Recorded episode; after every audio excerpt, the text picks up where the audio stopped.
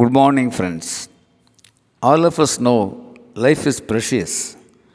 So many great factors help us understand the beauty of life. Like many Indian village families, Japanese also have large families. Grandfather, grandmother, parents, grandchildren live together under one roof.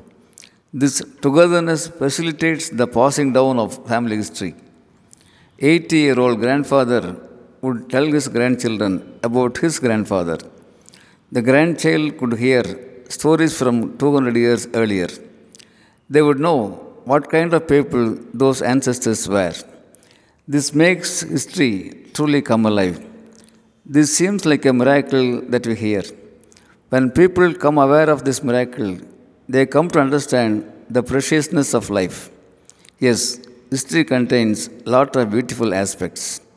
Let's realize, respect, and learn the values of preciousness through history. Thank you, Aranga Gopal.